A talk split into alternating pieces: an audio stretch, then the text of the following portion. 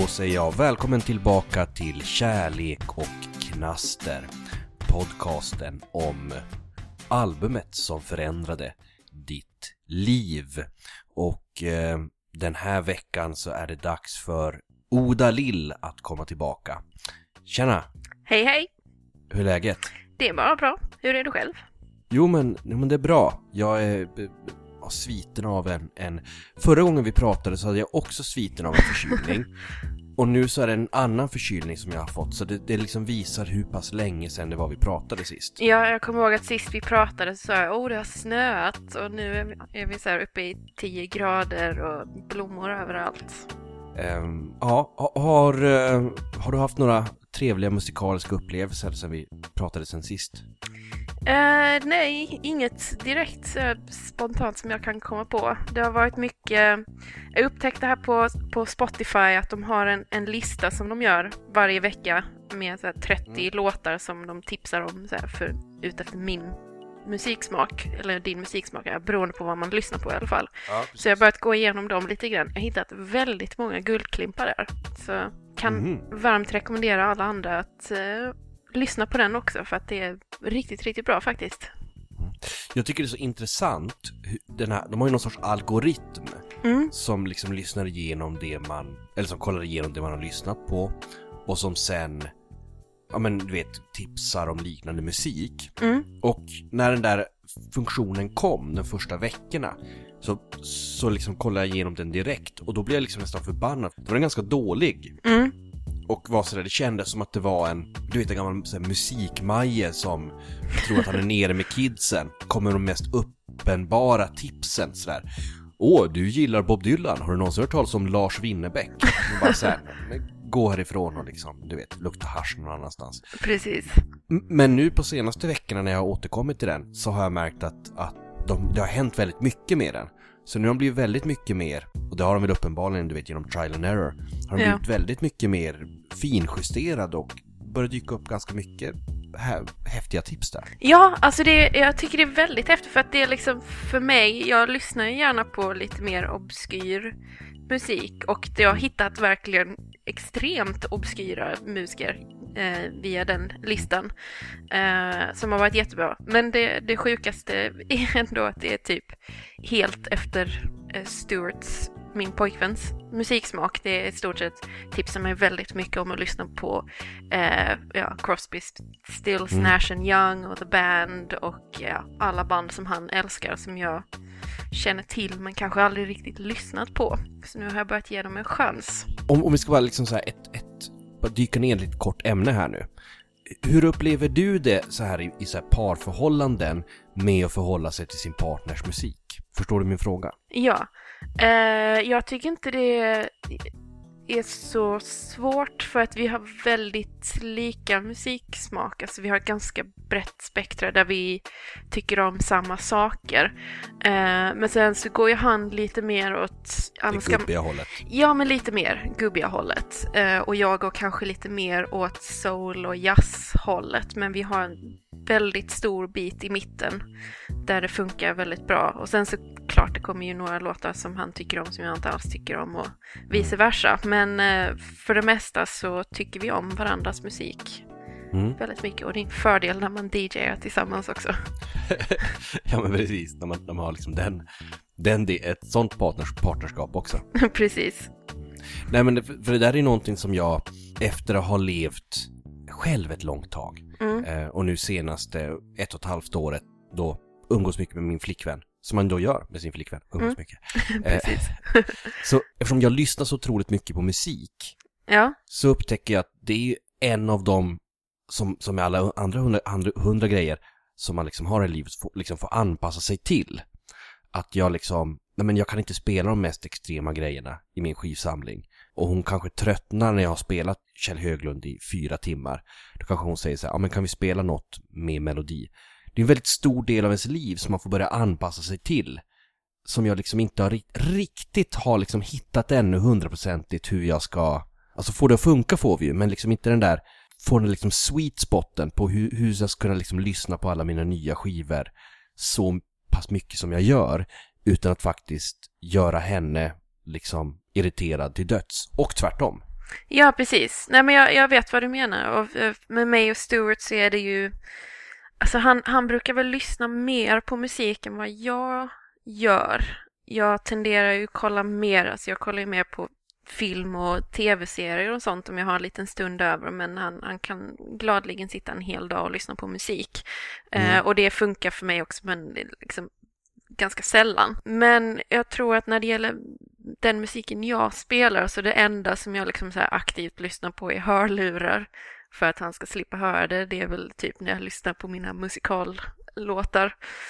Uh, jag tror han är lite trött på How do you solve a problem like Maria vid det här laget. Och det, alltså, det, är ju, det är ju fint på något sätt. Alltså att det finns, att man kan hitta en annan människa som man tycker om så pass mycket att man kan, du vet, ja, men tänka sig att inte lyssna på eh, experimentell jazz på högsta nivå. för. Alltså så att man kan göra den uppoffringen för en annan människa. Eller yeah. liksom, du vet, när man kommer hem från jobbet på en, på en fredag och bara vill dra igång en, en gammal åttiotalsstänker och spela luftgitarr. Att då istället, du vet, sätta sig ner och, och, och ja, men, så ha ett samtal. Hej, hur, hur har din dag varit? Eh, alltså det är väldigt fint att man kan hitta den personen. Men, men jag inser att liksom sen när det, du vet, eftersom man vill att det här ska funka också i så pass många år så, ja, jag, jag tycker det är väldigt intressant. Ja. ja, men som sagt, för oss så funkar det väldigt bra, men det är mycket på grund av att vi tycker om eh, mm. varandras musik. Alltså, mm. jag tycker inte det är jobbigt när han spelar The Band eller mm. eh, Dave Crosby eller Beach Boys eller vad han nu mm. lyssnar på. Jag tycker ju det är jättebra musik också. Och det kan väl också säkert bädda för att man kan upptäcka saker tillsammans. Absolut, absolut. Men du, vi, det är ju inte det vi ska prata om idag, utan det vi ska prata om är ju Spice Girls. Ja, det ska vi. Och i synnerhet deras album Spice World. Andra skivan. Eh, bara för att liksom förklara för lyssnarna. Det var ju så att du skrev till mig att, eh, att du ville bli utmanad. Ja. Eh, när vi skulle ha det här avsnittet. Och jag funderade liksom långt och länge på så här, hur kunde man... Alltså vad kunde vara en skiva som kunde vara ett utmanande ämne? Mm. Och då kände jag liksom att varför inte ta någonting som är... Inte bespottat kanske, men någonting som, som inte folk skulle tycka liksom är en... så här självklar skiva att prata om i den här podden. Och så kände jag också så här, ja men klart som fan också det ska vara någonting som, varför ska inte det här vara självklart? Och då liksom föreslog jag, men Spice Girls.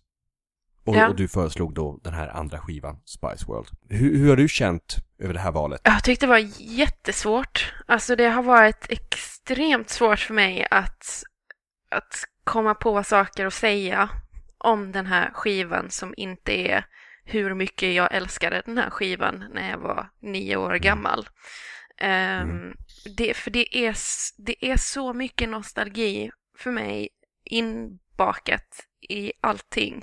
Så att det, det är liksom så svårt för mig att separera.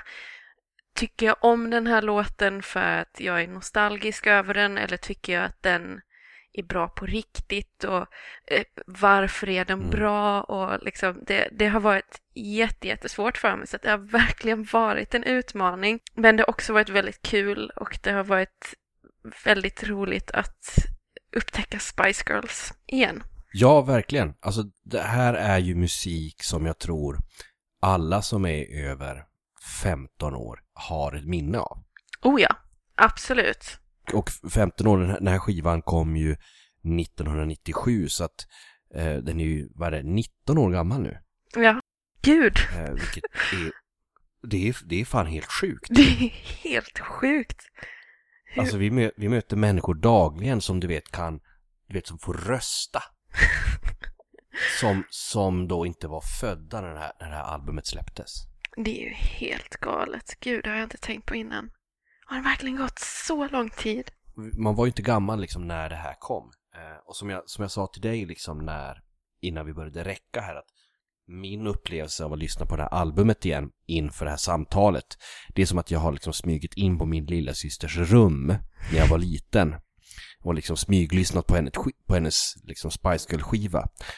Vilket jag inte så här, varken gjorde eller behövde göra som liten i och med att hon spelades på så pass hög nivå så vi hörde den eh, i hela huset.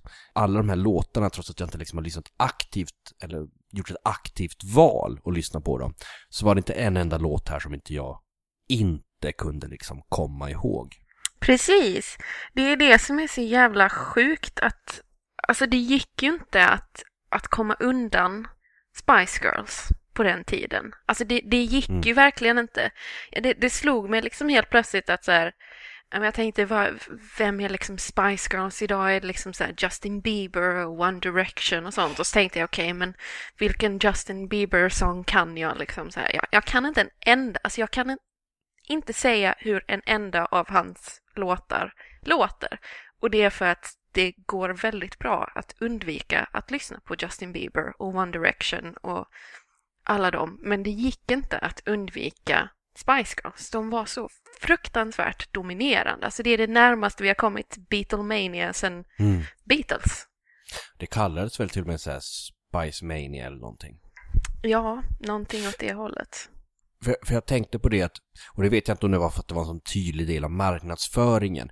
Det är få grupper som jag kan komma på där i princip gemene man på gatan kan nämna namnen på samtliga deltagare. Om det så är liksom deras pseudonymer eller deras liksom mm. riktiga namn. Men en liksom Spice Girls och kanske typ Beatles.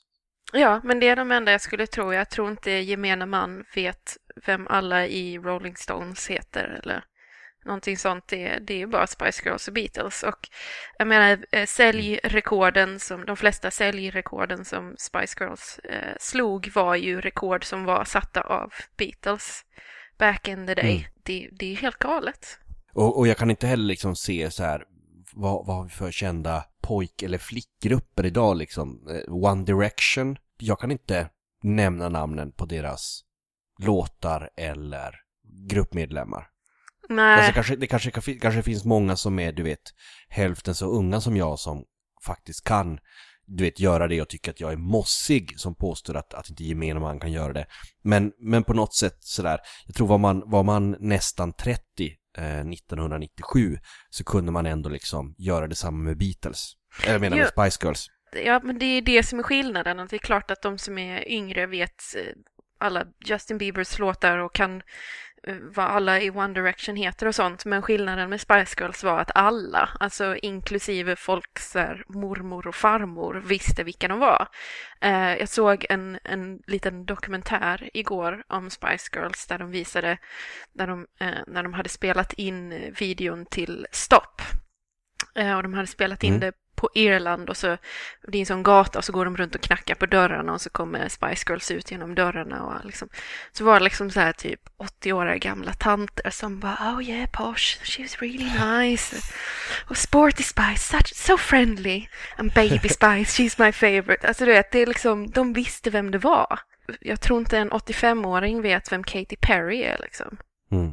Och liksom för att göra den här utmaningen ännu större så bad jag dig göra en lista. Mm. Den är på fem punkter. Vad heter listan så att säga? Eh, listan heter fem saker som Spice Girls har lärt mig. Det här tycker jag ska bli otroligt spännande. vi, får, vi får se hur, hur spännande det blir, men jag, jag, hoppas, jag hoppas det kommer lite oväntade grejer också. Ska vi sätta igång med den direkt? Absolut. Tar vi punkt nummer fem. Engelska. Spice Girls lärde mig engelska. Ja, när skivan kom så var jag nio år. Vi hade väl mer eller mindre precis börjat lära oss engelska i skolan. Jag var visserligen väldigt tidig med att prata engelska och kunde det rätt så bra så att jag förstod liksom sammanhanget i alla låtarna. Men jag kommer ihåg mimandet och att försöka klura ut när du vet, när orden tar slut och vad ord, hur uttalar jag det ordet, vad betyder det och försöka lista ut det. Det är så sjukt för att jag, det hänger fortfarande kvar i mig det här med hur jag sjöng låtarna när jag var liten. Och senast igår så föll poletten ner med ett av orden för att många delar är fortfarande att jag sjunger lite så här, men, men, men, men, så här. Och så är det en del i låten Too Much där jag sjunger with nowhere, twist and turns och så här, okej. Okay. Igår så fattade jag helt plötsligt att hon sjunger Road to Nowhere. Jag var så här, what? Oh my god! Helt plötsligt förstår jag den meningen. Ja. Så de håller fortfarande på att lära mig. I guess. De håller fortfarande på att lära dig engelska. Nej, men det är roligt att du säger det, för jag och då tidigare nämnda flickvän diskuterade det här i bilen under en roadtrip som vi avslutade igår. Mm. Eh, att vi lyssnade på eh, någon radiokanal som spelade, tror det var en gammal Celine, Celine Dion-låt. Mm. Eh, om vi ändå pratar artister som var stora där kring nittiosju. Celine Dion då, som vi beslöt var så här, nittiotalets svar på Adele. Mm. Eh, Men, men i alla fall, då i alla fall så, så pratar vi just om det att, att det är lustigt med de här låtarna som, där man kommer ihåg hur de går, men man kommer ihåg hur man trodde att de gick. Ja. Och det är alltså ex, det är ju exakt det du beskriver. Ja, precis.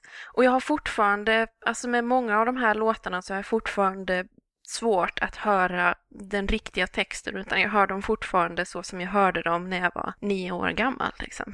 Det väcker ju liksom någon sorts, alltså, någon sorts intresse av hur mycket av själva upplevelsen av att lyssna på låten är det som så att säga finns i ryggraden, det som är någon sorts långt ner i minnesbanken. Ja, precis. Ja, men jag sitter ju och sjunger med i låtarna. Det är så mm. konstigt att jag sjunger med i låtarna utan att tänka. Och sen så helt plötsligt när jag börjar tänka på vad sjunger jag, så jag liksom...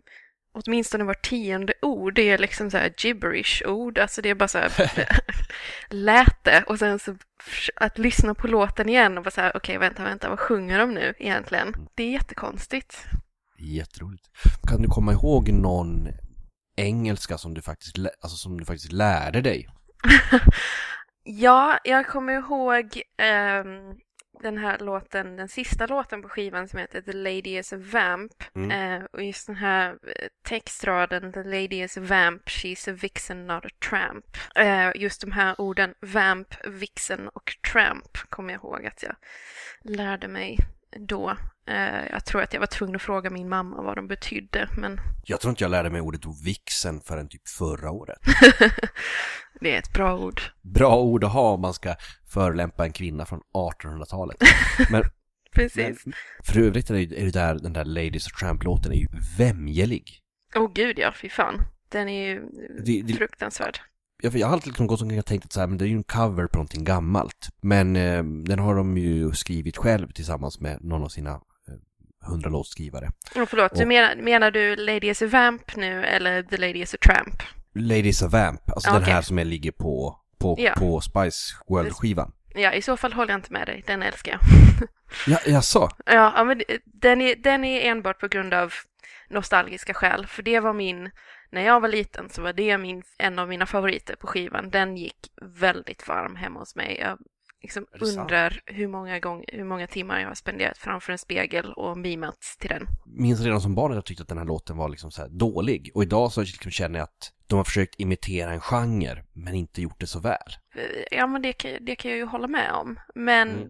när jag var liten mm. så gillade jag väldigt mycket sånt. Jag gillade bombastiskt och eh, storslaget. Och jag, jag lyssnade mycket på Marilyn Monroe och gamla musikallåtar från femtiotalet. Sånt. Så jag tyckte om det väldigt ah. mycket. Så att den liksom bara så här... Kan det nästan ha varit en inkörsport för dig? Nah, nej, det vet jag inte. Alltså den, den var ju mer liksom sådär att första gången jag lyssnade igenom skivan att var bara så här: wow, okej, okay, det här var ju någonting som Spice Girls aldrig har gjort förut. Det var ju väldigt speciellt mm. för dem och för den tiden. Och att jag tänkte så här: men shit, det känns ju som de har gjort en låt för mig. Alltså för de sakerna som jag tycker om. Mm. Uh, och sen så att de...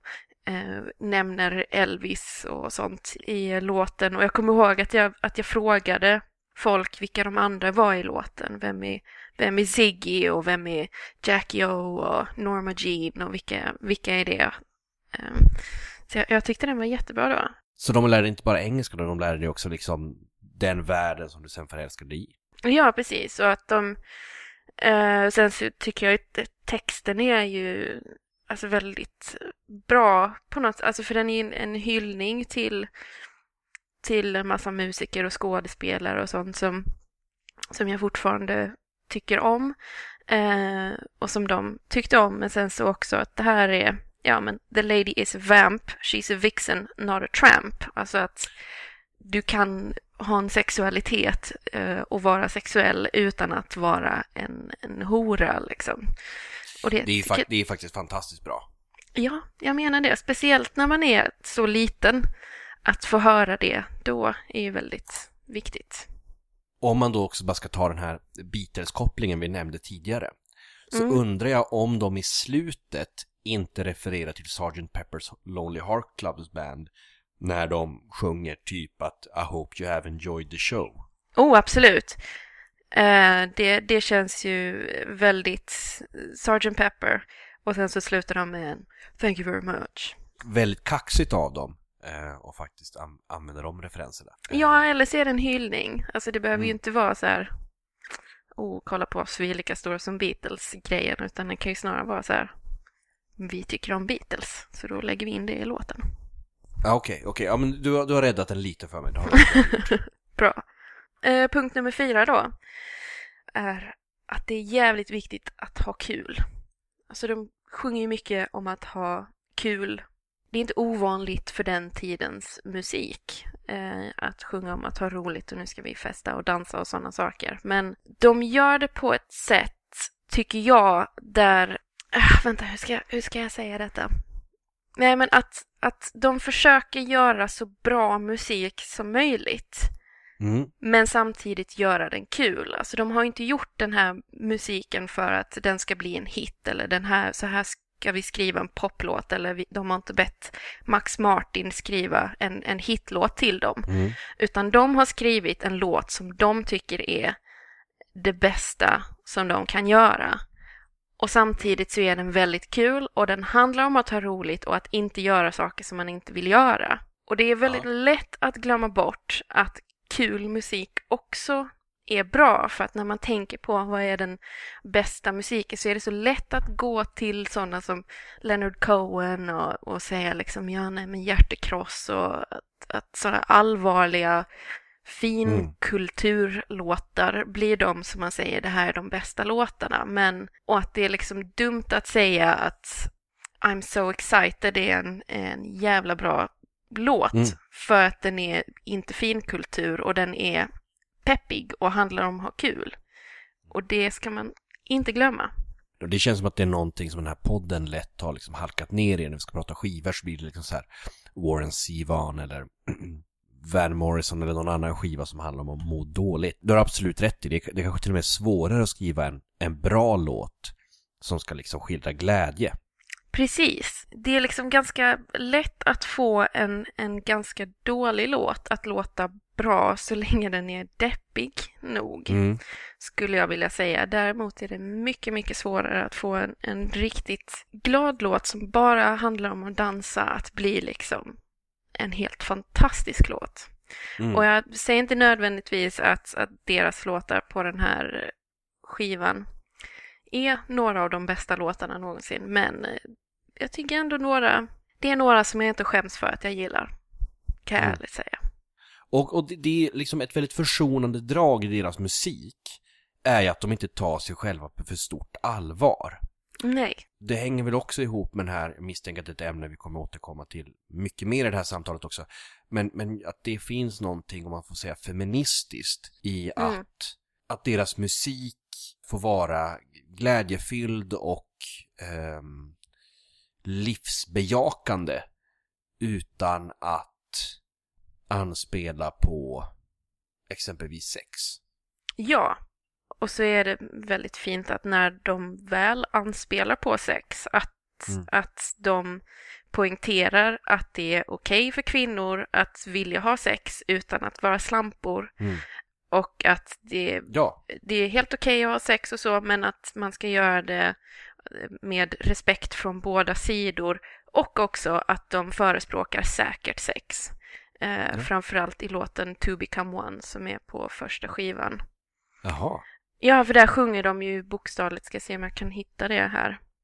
Be a little bit wiser baby. Put it on, put it on. Ja. Ja, oh, because tonight is the night when two become one. Ja, det är ju fantastiskt. Ja, jag menar det. Ja. Nej, men, nej, men, ja, men det finns verkligen något, och det märker man också när man ser den här, alltså det var ju något som riktades mot barn, visst. Men även när man ser den här, alltså då kollar det på utvalda delar av den här Spice World-filmen. Åh oh, ja, Spice World-filmen. Och, och, och det är ju också en sån här film som är, ja men... Återigen Beatles-koppling, kunde lika gärna varit någon av Beatles, eh, men du vet, eh, Hard Day's Night-filmer. Eh, gjorde också sådär, där de vågar, de skämtar om sig själva, de skämtar om liksom hela cirkusen och de här rollerna som de har blivit tilldelade. Ja, precis. Eh, en av de grejerna jag tänker på med Spice Girls här när jag lyssnar på den här skivan är hur de liksom har tagit ett, alltså de har liksom satt ett finger i luften och fångat upp liksom olika delar av nittiotalet. Eller, alltså man kan verkligen spegla nittiotalet i dem. Bland annat hur skivan väl låter. Alla referenser från liksom acid jazz till, eh, eller acid house menar jag, eh, till eh, hiphop, till eh, ja, annan musik som kanske var lite underground men ändå populär. Och på något sätt inkorporerat det. Alltså de var ju verkligen de här olika individerna och det kändes som att de å ena sidan trivdes med sina roller, men å andra sidan som att de också sa att det är också en roll, det finns en annan sida till oss, bara för att jag är Sporty Spice behöver inte betyda att jag bara bryr mig om sport. Och, men det fanns ju också ett genidrag i de här personligheterna de hade, för att det blev ju väldigt lätt som ett litet barn då att liksom identifiera sig med en av dem och säga att mm. ja, men hon är jag, eller jag vill vara henne. Mm. Och om man inte kände direkt att jag, jag är baby eller jag är Porsche eller whatever, så, så kunde man liksom ta lite från allihopa, för att de var mm. ju samtidigt inte...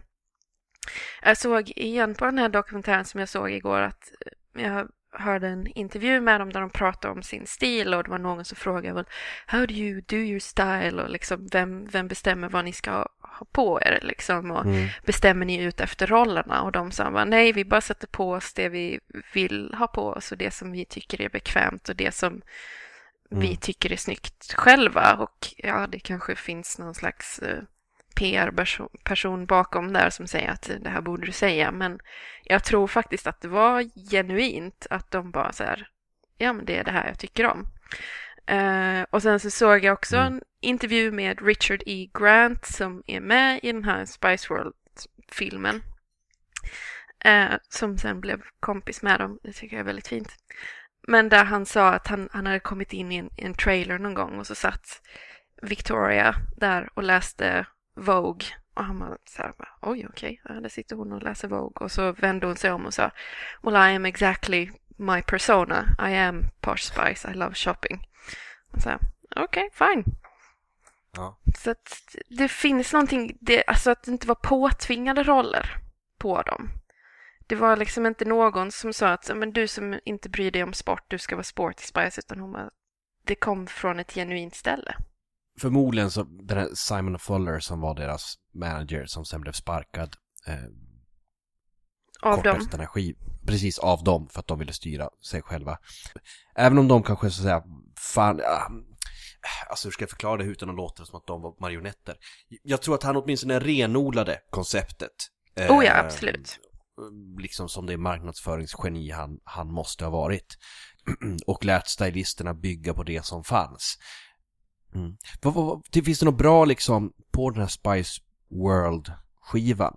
Finns, finns det något bra exempel på en, på en låt eller ett ögonblick där du liksom hittar den här glädjen?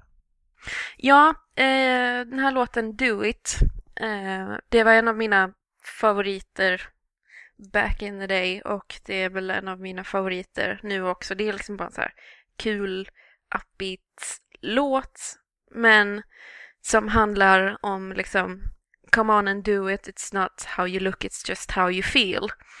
Uh, och sen också ett, det finns en textrad där som jag tycker är väldigt fin, som är där de sjunger liksom om vad samhället och i stor grad män ofta säger till kvinnor, som är liksom keep your mouth shut, keep your legs shut, go back in your place, blameless, shameless, damsel in, the, in disgrace. Men sen så säger de who cares what they say because the rules are for breaking. Keep your mouth shut, keep your legs shut, go back in your place.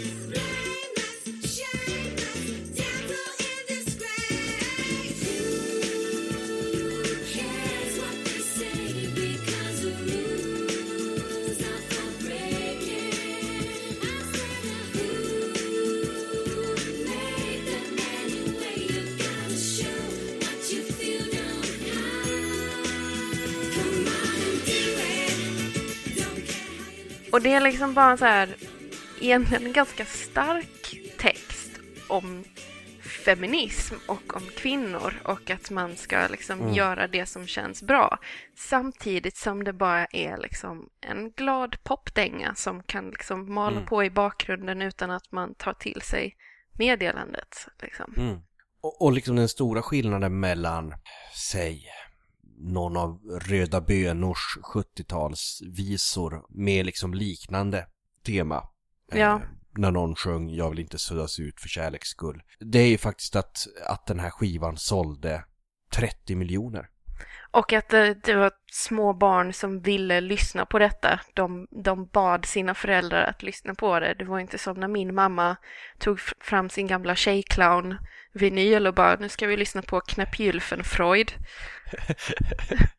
Fantastisk låt, by ja. the way, men på ett helt annat sätt. Jag älskar att du är uppväxt i någon sån här, alltså så här, själva sinnesbilden av en konstnärsfamilj i Skåne på, på slutet av åttiotalet. Tror du att det här var en, som jag, som jag tycker om att prata om i den här podden, att det var en trojansk häst? Att det här var ett budskap som i huvudsak unga tjejer lyckades få serverat, inpaketerat i de här catchiga poplåtarna?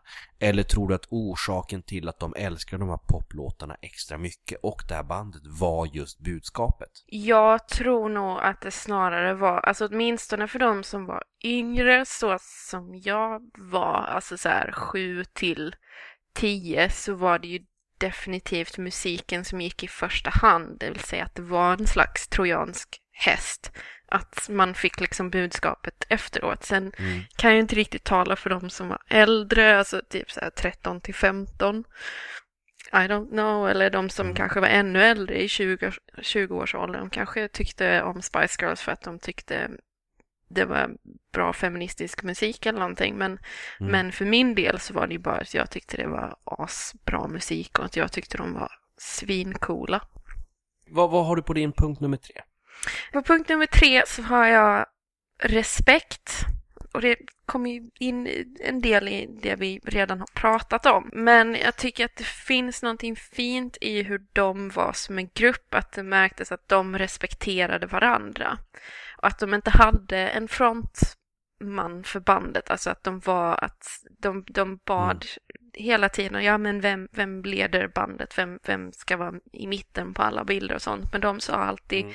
nej, vi är alla lika. Och att de respekterade sina fans. Alltså att de liksom inte var så här, ja fan, vi vill ha coolare fans, nu gör vi coolare musik, musik utan att de bara säger, ja det är små sjuåringar som kommer på våra spelningar och eh, vi ska lära dem någonting för vi tycker att de är fantastiska. Mm. Och sen också hur de fick en hel värld att respektera dem, om inte för deras musik skull så åtminstone för deras entreprenörskap, så att säga. Att de sparkade sin manager, skrev låtarna själv, att de gjorde det själv, att de, ja men de gjorde alla de här Pepsi-reklamerna och Chappa Chaps och sådana grejer, och att de lyckades, de tog, de ville ta över världen och de tog över världen. Och jag tror att väldigt många kunde åtminstone respektera det, att liksom, well, good on you, liksom. De respekterade sig själva också. Att jag, jag är den jag är, och att de lät varandra vara, att de inte försökte trycka på varandra de här personligheterna. Att de, de liksom, ja, ja men det är fint. Och det är någonting som jag vet att jag märkte av när jag var liten, att det liksom, alla var lika, var någonting alldeles speciellt. Och det, det betydde mycket för mig då. Och gör det för mig nu också. Jag kan ju också lägga till att jag tycker det är mm. fint att de spelade på varandras styrkor också. Alltså att de lät kanske Mel C, Sporty Spice, sjunga vissa delar för att hon egentligen har bäst röst, och att eh, ja, men när det var dags för intervjuer så var det Mel B och, och mm. Geri som fick prata för att de var bra på det, och alltså att de gav varandra utrymme, men att de också var noga med att se till att den biten du får är rätt för dig. För, för det samtidigt som jag kan tycka är rent musikaliskt svagheten med exempelvis den här skivan är att de fungerar ju som ett band som så att det är mycket eh, stämsång och de eh, sjunger oftast, alltså inte mer än några få rader solo innan nästa person tar över. Så det är ganska sällan man hör någon exempelvis bära en hel vers. Jag tror att vissa låtar hade kunnat växa mer och få ett mer personligt uttryck om de olika medlemmarna hade kunnat också få ta ett steg fram i vissa låtar. Att, om de hade gjort mer en Beatles-grej, att liksom det här är Paul's song eller det här är John's song, att det kunde vara ja. en Scary song och Ginger's song och så.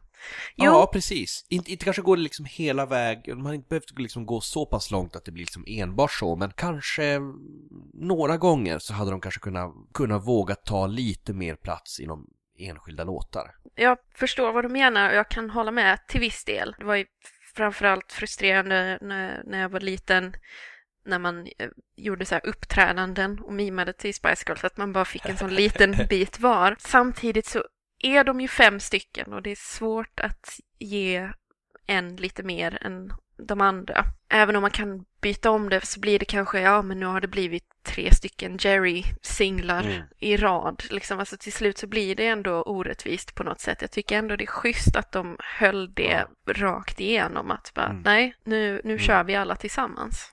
Jag gillar ju band som är frontmanslösa. Och det är ju oftast, alla förslag kommer på ju bara manliga band. Drive-By Truckers, även om de hade en kvinnlig sångare en period. Beatles, The Band. Men som du säger, liksom, det kan ju alltid hända att det är någon som tar klivet fram. Och i exemplet The Band så blev det ju Robert Robertson som fick storhetsvansinne. Precis. Men, men Geri, ha- Geri Halliwell hoppade ju av någonstans där innan tredje eller fjärde singelsläppet på den här skivan. Berodde det på att hon kände sig större än bandet? Jag såg den här dokumentären och så pratade de med henne om det och, och hon sa att hon kände att hon liksom inte orkade längre. Hon klarade inte av att vara en Spice Girl längre, och alla de andra i bandet sa att det var så här, att det kom väldigt chockartat att de liksom typ hade hängt dagen innan och att de de brukade inte säga hej då till varandra för att de umgicks hela tiden. Det fanns en period när de hade de hade inte haft en ledig dag på ett år. De hade träffats ja. varje dag ett år. Så de brukade aldrig säga hej då till varandra, utan det var bara vi ses imorgon. Men att hon en dag hade sagt så här, hej då, och att de tyckte det var jättekonstigt trots att de hade haft en jättebra dag. Och sen så nästa dag så sa hon, nej nu slutar jag i bandet. Och det var bara för att hon, hon ville bara inte vara en Spice Girl längre. Hon kände att hon inte kunde göra någonting ensam längre. Och sen så eh, gjorde hon ju sin egen musik efter det. Men till en början så var det ju bara, jag måste komma loss. Ingen, ingen av dem var bittra. Det tyckte jag också var jättefint när de typ ett år senare, de fick ju ett så här Brit Award for Outstanding Achievement in Music och så, så var det bara de fyra som gick upp och tog, tog emot priset, men att de alla sa, vi måste vi delar det här priset med Geri för att utan henne mm. så hade vi inte kommit hit. Så igen, de bara behöll respekten genom hela, det tycker jag är väldigt fint. Mm. Alltså, jag börjar liksom undra, liksom, det är förmodligen fler än, än du som har lärt sig det här respekten av dem. Jag tänker liksom på Destiny's Child. Mm. Um, eller liksom om man tar ett exempel långt innan Spice Girls som det inte gick så bra med var ju Supremes. Ja. Där Diana Ross liksom seglade upp och blev stjärnan och liksom plötsligt sätter bandet Diana Ross and the Supremes. Och till slut sätter de bara Diana Ross. Precis. Men um, jag tänker liksom på Destiny's Child, där en viss sångerska i bandet, från det här bandet som inte heller hade någon frontfigur först. Eh, och så var det plötsligt en tjej där, kanske tal som henne, eh, Beyoncé, som, eh, som liksom gick solo. Eh, och hon hade ju någon sån här Super Bowl-spelning där hon bjöd upp och framförde en låt med liksom ett återförenat Destiny's Child. Mm. Och även där, liksom sådär, det behöver inte vara den där tjejer som bråkar klyschan eh, som patriarkatet eh, vill, vill lära oss, utan att eh, man kan gå sin egen väg så som manliga artister har gjort. Precis, och jag tycker eh, alltså jag, jag har tänkt mycket på det sådär, alltså försökt komma på något annat band med bara tjejer där det inte är någon frontfigur. Och jag kan inte komma på ett enda annat. Det är liksom mm. Destiny's Child, hade du Beyoncé. Om du ska ta ett relativt nyare exempel så har du mm. Pussycat Dolls med hon, vad hon nu heter, hon... Ja, du vet vem jag menar, säkert, nej, jag, kanske. Jag, jag, vet, jag, jag vet inte ens vem du menar, så just därför. Ja, då, nej, men... Och, och, och då räknar äh, man ju bort... Äh, Nicole Schlesch, någonting, mm. i alla fall. Ja, men du vet, alla, alla andra band, det fanns alltid... För även om de fick sjunga lika mycket så var det alltid mm. en av dem som fick stå i mitten. Eller en som mm. fick stå lite framför de andra. Eller en som gjorde fler intervjuer eller den som blev liksom fotograferad i tidningen. Så var det inte med Spice Girls, utan de var alltid de fem. Mm. Jag kan inte komma ihåg hur det var med typ så här All Saints eller någon av de här andra. Men, men det var ju också, de banden var ju reaktioner på Spice Girls. Ja, det tycker jag i och för sig att All Saints har gjort en väldigt, väldigt bra låt. Eh, när Ne- Never Ever är ju fantastiskt bra, tycker jag fortfarande. Det är en skitbra låt.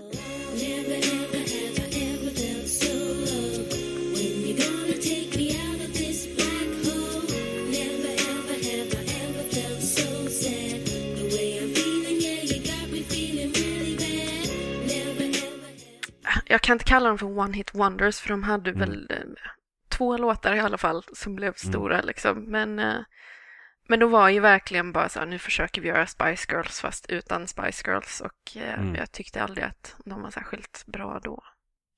När det, när det kom en sån succé som Spice Girls så dyker upp fem andra band som kanske kan liksom göra, av alla sina skott på mål så kan någon av dem också göra, få in pucken i mål. Men, men eh, de kommer ju aldrig göra lika, mål som, lika många mål som själva huvudattraktionen. Nej, nej. Eh, verkligen inte. Alltså det finns ju vissa rekord som, alltså när det gäller försäljning, som Spice Girls fortfarande håller. Eh, till exempel Spice Girls är eh, det första brittiska bandet eh, som att ha två stycken album i The Billboard Top two hundred samtidigt. Mm. Eh, och det hade de, liksom det senaste exemplet var Rolling Stones nittonhundrasjuttiofem. Jag menar, hur sjukt är det? Det läste jag att det fick de kritik för, i och med att Spice World-skivan här kom ut så pass kort tid i U S A. Det kom nio månader efter att, att första skivan Spice hade kommit. Eh, så fick de kritik för att de, så att säga, attackerade marknaden. Eh, gjorde marknaden lite mättad på Spice Girl en period där. Det är liksom en sorts nittio-talsglasögon eller nutidsglasögon man, man ser det som kritik. På det glada sextiotalet eller sjuttiotalet så var det inte alls konstigt om ett band släppte två eller tre skivor på ett år. Nej, precis. Lex Beatles. Nej, precis. Och när man dessutom liksom lägger till att de, som sagt, umgicks varje dag i ett år, då kanske det inte är så himla konstigt att de bara, okej, okay, nu är vi trötta på att sjunga de här tio låtarna, ska vi skriva några nya? Det måste vara absolut tråkigast med att vara musiker. Det måste vara så här när man bara nöter ut. Alltså man sen hyfsat nystartad och har typ så här tjugo låtar att välja på. Och nöta ut liksom femton av dem varje kväll måste vara tröttsamt. Man kan inte tänka hur det är för dem nu så här tjugo år senare att fortfarande ja. blir liksom ombedd att göra de låtarna. Jag har gjort andra låtar sen dess. Nej, nej, nej. Den låten. Inga ja. andra. Vi vill höra Spice Up Your Life. Ja, precis. Glöm inte biten när du ropar Arriba. Åh, oh, favoritbit. Ja. V- v- vad har du för punkt nummer två? Punkt nummer två är vikten av vänskap. Och igen, det känns lite som jag tagit upp det här förut, men med det så menar jag egentligen att att de hade många kärlekslåtar, men att det handlade väldigt mycket om, så förstod jag det när jag var liten och så ser jag det fortfarande, att det var väldigt mycket så här att ja, det är gött att ha en pojkvän eller flickvän eller partner eller whatever, men det är inte the be all and all of life. Det är helt okej okay mm. att bara ha kompisar, för kompisar är jätteviktiga, och om inte din pojkvän eller flickvän eller whatever respekterar dig och dina vänner så är den inte en person du ska ha i ditt liv. Och det lärde jag mig av dem. Och det tycker jag fortfarande är väldigt viktigt. Det är ju kul när man lyssnar just på den här skivan att det inte är i första hand en samling låtar om en partner eh, som de sjunger om, utan att det är liksom gruppen eller livet eller sådär, peppen som, som står i fokus istället. Tar man något av de här förslagen liksom från, från flickgrupper, hemskt ord, ja, men exempelvis The Supremes, där det ändå var väldigt mycket sådär Please mister Postman eller Stop, stop before you break my heart. Här blir det istället stopp, uh, slow down och njut av livet. Ja, precis. Så man ska ta ett ännu värre exempel. He hit me and it felt like a kiss. Liksom har ju blivit ersatt med If you wanna be my lover you gotta get with my friends. Liksom. Det är en ganska bra resa. Ja, jag menar det. Nej, men det var just den här poängteringen av att det, det är nice att ha en kille. Men, mm. men det är inte det bästa i livet, eller det är inte det enda i livet, det finns annat också. Eh, bli vad du vill bli mm. liksom. Jag tänkte på en sak, och jag tänkte också när jag tänkte tillbaka på hur jag såg dem. För de hade ju de här kläderna, alltså jag tänker på den här eh, Jerrys berömda Union Jack-klänning som var så kort mm. att man såg eh, trosorna och sånt. Och så, så började jag tänka på, men, men tyckte jag att de var så här sexualiserade och sånt? Men det, men det tyckte jag inte när jag var liten. Jag, när jag såg dem så tänkte jag liksom inte så här, oh men de så här sexiga tjejer liksom, som klär upp sig och ska vara snygga och sånt. Men, och så slog det mig att jag tror att det är för att i alla deras videor så är det inga män. Mm. Det är inga män som de så här ålar och kråmar sig på, utan de står i ett rum och sjunger sin musik eller är på gatorna i New York och sjunger. Mm. Eller ja, enda undantaget är väl Say You'll Be There-videon där det är typ två män som åker förbi en bil. Men that's it. De, det här är de säkert sagt bättre på ett så här kvinnoseparatistiskt Instagram-konto, men, men alltså att de inte blir... I videon så är de inte ett objekt för det man kallar den manliga blicken, utan de är, de är individer. Ja, de definieras av sig själva, mm. för sig själva, inte på grund av männen. För det finns mm. inga män bredvid, utan det är bara dem. Mm. Ja, men det, alltså det slår mig nu liksom så att undra om, undra om Beyoncé hade kunnat stå på den där Super Bowl-galan med de här... bokstäverna bakom henne som lyser feminist, om det inte hade varit för att Spice Girls hade slagit in den här dörren. Jag menar det. Som sagt, när jag, när jag valde den här skivan att prata om så var det lite grann så här, du är Spice Girls, hö, hö, hö. Ja. Ja, men förstår du hur jag menar? Ja. Men, men de, man kanske inte alls ska skratta åt dem. Det är väl lite ganska gött att vi, fan...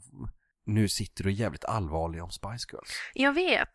Jag menar, dock har vi inte sagt jättemycket om själva musiken. För det är ganska svårt. Mm. Och liksom, jag kan ju inte sitta och, och prata om liksom, ja, men den här basgången får mig att tänka på mm. och låter doktor John, eller du vet så här. Jag kan inte prata om det på det sättet. Mm. Utan det blir mer att man pratar om själva bandet. Och, mm. liksom, men det är också ganska kul att för en gång skulle få prata om i stort sett bara innehållet och inte mm. Mm. paketet det kommer i, liksom, det vill säga musiken. Och, och det kanske är liksom på något sätt, om man säger att om det är Spice Girls gärning så är det väl kanske själva budskapet. Eh, och som sagt, den här, det här avsnittet är ju liksom de fem sakerna du, har, du faktiskt har lärt dig av Spice, Girl, eh, Spice Girls. För att eh, skulle man sådär göra så som du nu tyckte var skönt att inte göra, alltså så här, dissekera de enskilda låtarna, då kan det ju finnas vissa tillfällen där jag kan känna att så här, ja men här var en utfyllnadslåt. Mm. Det finns utfyllnadslåtar, det finns låtar. Det som nästan stör mig mest är de här tillfällena, som jag skulle faktiskt vilja säga om, om första singeln Spice Up Your Life, där man har gått in och skrivit en refräng men man har inte gjort ett ordentligt låtbygge. Det finns liksom inget... Inget jag skulle kalla en ordentlig vers, utan det är lite fraser och sådär. Ja, vissa låtar tycker jag är faktiskt väldigt slarviga. Det känns som att det, har, det gör ingenting, för det var heller aldrig själva huvudfokus.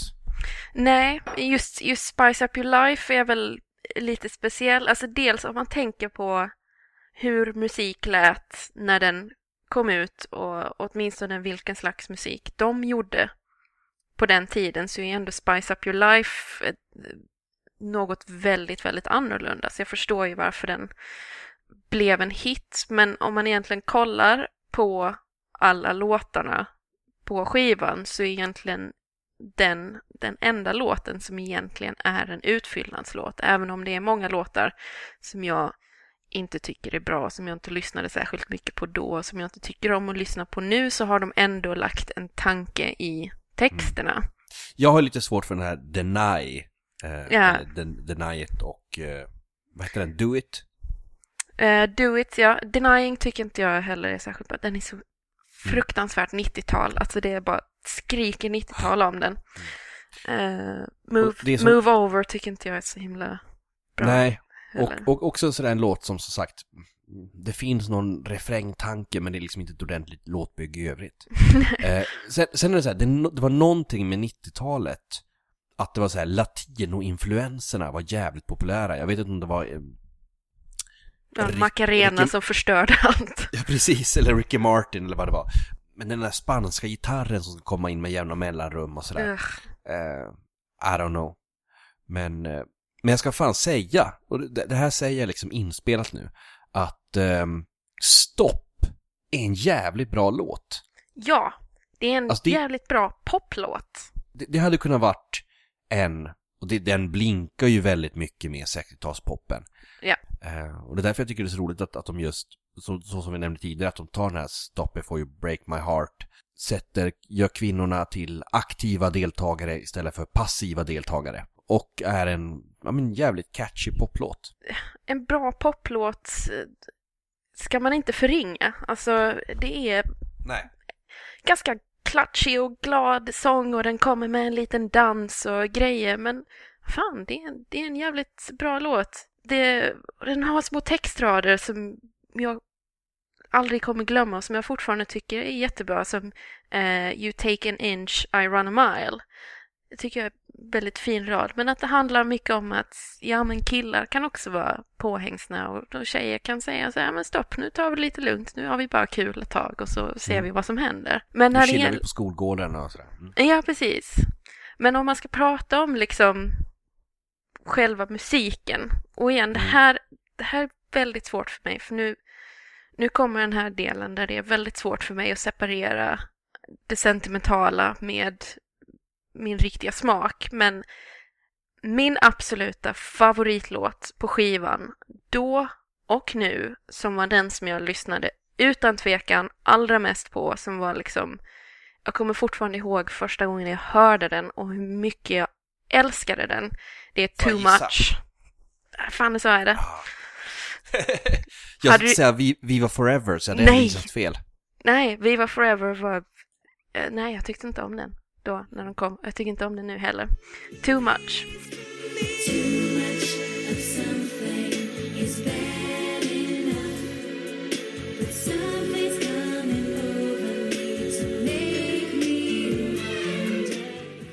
Även den var liksom, jag var lite så här Bond-låt, tillräckligt sextiotal och så med gamla influenser för att den ska nästan kunna tas som bra för riktigt. Och mm.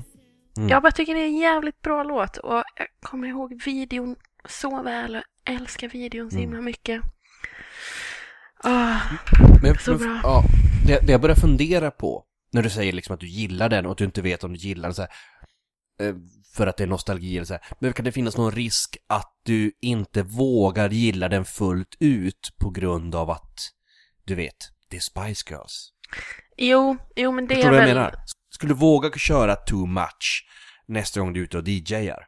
Nej, men jag har Who Do You Think You Are i min D J-väska. Jag har, jag har aldrig fått eh, tillfälle att spela den, men jag har den där beredd. Och den, vågar jag helt ärligt säga, är bara en genuint riktigt, riktigt bra låt. Alltså så här, festlåt. Eh, hur kan man inte vilja dansa till den? Alltså, den är ju... Nästa gång du är ute och D J:ar och få tillfälle att köra den, kör den. Och sen får du eh, posta på Facebook-sidan och berätta hur, hur togs den emot. Ja, det ska jag absolut göra. jag skulle tro med, med värme, men det beror ju på vad det är för crowd så att säga. Men vi får se. Ja. Mm. Är det folk yngre än nitton så kommer de bara så här. Ja, men jag vet inte, nittiotalet är väldigt inne just nu, så det är väl en uh-huh. massa sextonåringar nu som sitter och mm. lyssnar på Spice Girls trots att de inte var födda när de fanns liksom. Kommer du ihåg eh, tv-serien eh, seventies Show? Ja. När den började gå på tv. Det är lika länge sedan från och med nu till att den serien började gå på tv som det var mellan att den tv-serien började gå på tv och då serien utspelade sig. What? Är inte det lite mindblowing? Det är ju helt det var liksom, fucked up. För den kom ju där nittiosex tror jag. nittiofem nittiosex. Va? Var det redan då? Och då var det ju bara tjugo år sedan det var nittonhundrasjuttiosex. Så det är som att vi idag skulle slå på en tv-serie som handlar om nittiotalet. Ja, oh, men gud, det är helt galet. Ja, men det är så sjukt. För mig så känns det fortfarande som att sjuttiotalet var för trettio år sedan. Ja, jag, jag har levt med att sjuttiotalet var för trettio år sedan sedan jag var, du vet, började intressera mig för sjuttiotalet. Ja, precis. Ja, men jag tänker fortfarande så. Ja, men sextiotalet. Ja, men det är ungefär fyrtio år sedan. Och så här, ja, men mm. åttiotalet. Ja, men det, det är typ tjugo år sedan. Så nej, tjugo år sedan. Alltså det, jag tycker det är helt sjukt att jag ja. kan, att jag är gammal nog att jag kan liksom säga att det här hände mig för liksom tjugo ja. år sedan och att jag minns det. Och att det är en sån tydlig grej, alltså typ att jag, alltså att jag minns Spice World, mm. att jag valde det här själv. Det var liksom inte något som mina föräldrar fick mig, utan det här var liksom en av mina mm. val var att lyssna på Spice Girls, och det var för tjugo år sedan. Det är helt galet. Men du, ska vi köra punkt ett? Ja, eh, och punkt ett känns ju nästan lite självklar för att vi har sagt det ganska många gånger nu eh, och pratat om det ganska mycket. Men punkt nummer ett är ju feminism, eller girl power. Det lärde mig Spice Girls för att det var det var första gången som jag förstod feminism. Min mamma hade ju, är ju liksom feminist och har förklarat för mig flera gånger, du vet, att ja, men, eh, kvinnor är lika mycket värda som eh, män, och förklarat feminism och alltihopa. Men det här var liksom första gången som det kom i ord som jag förstod. Det var, det var första gången jag förstod feminism, och jag förstod att det här var någonting bra och att det här var någonting Mm. som var för mig. Och egentligen för alla. Jag tror att det är väldigt många som har just den erfarenheten. Mm. Eh, även som sagt många som var väldigt små när de hörde det här första gången. Så mm. alltså sådär, då, då, var det, då fanns ju inte ett ord som feminism i huvudet på en. Alltså sådär, det handlade ju om att man, inte att någon förklarade det här är det som är orättvist, utan att de pekade på det är så här det kan vara också. Precis. Och i och med det så insåg man vad det var som var orätt, orättvist. Mansplainar jag nu, eller fattar du vad jag menar? Nej, jag, nej, jag, jag fattar vad du menar. Men det var ju på något sätt att de liksom, jag tror att det var ganska smart att de inte sa feminism utan att de sa girl power. Eh, och mm. att de inte egentligen använde några av de här klassiska feministargumenten, utan att de bara sa girl power, det är att vi klär oss hur vi vill och vi gör vad vi vill och ingen kan säga till någonting om det, och liksom helt mm. plötsligt så liksom förstår man det på ett helt annat sätt. Och åtminstone när du är, alltså, för om du ska sätta dig ner med en så här åtta-nio-åring och förklara vad feminism är, så är det ganska svårt. Alltså, du kan ju lika gärna försöka förklara politik för dem. Det är klart att man mm. kan förstå det, men mm. det, det är inte säkert att det sjunker in.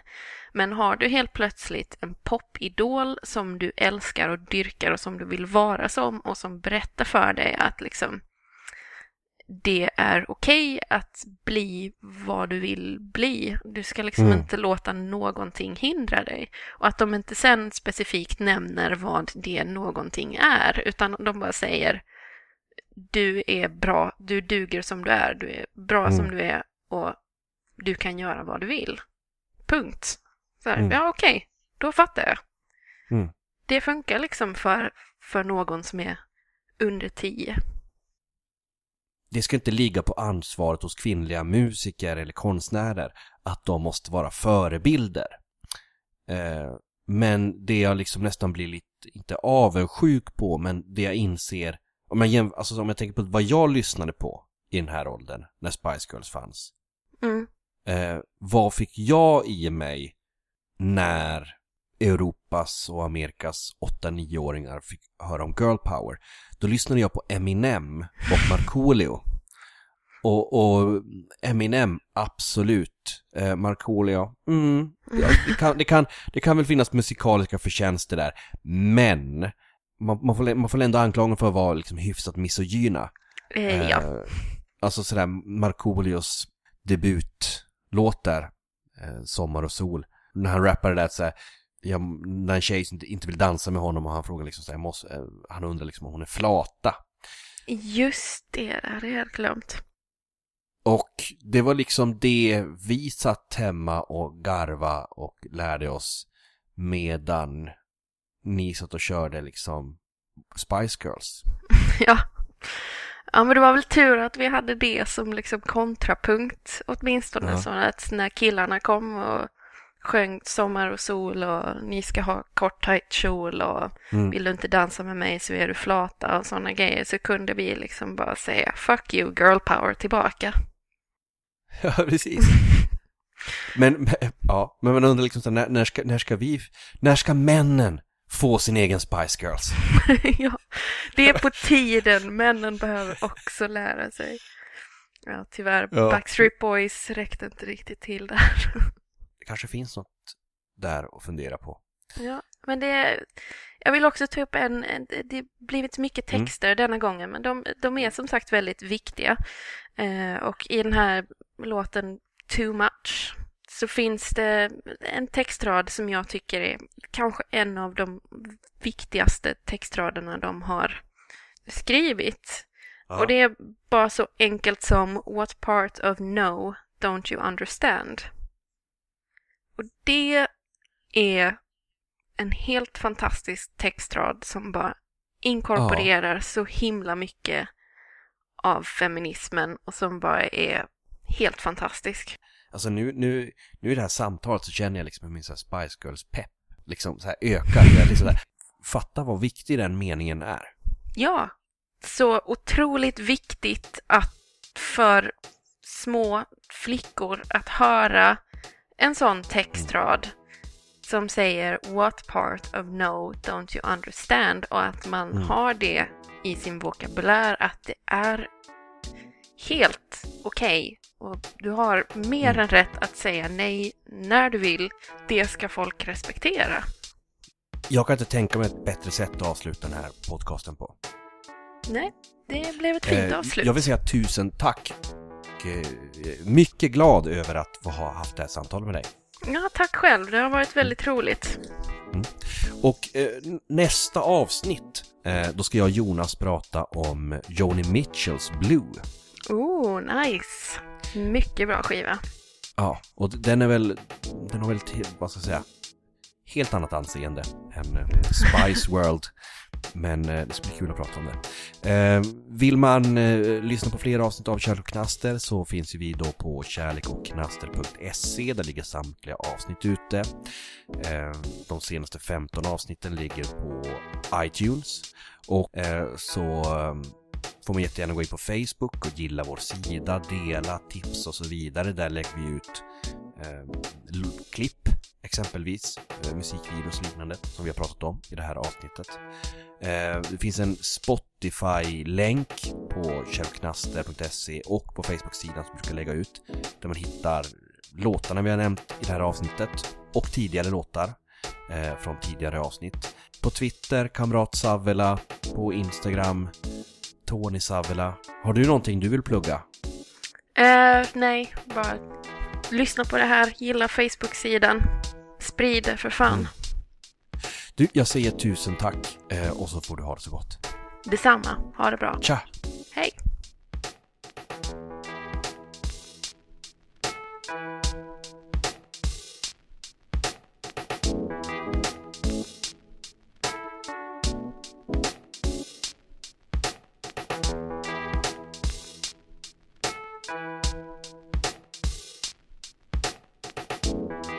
Enjoy every sandwich.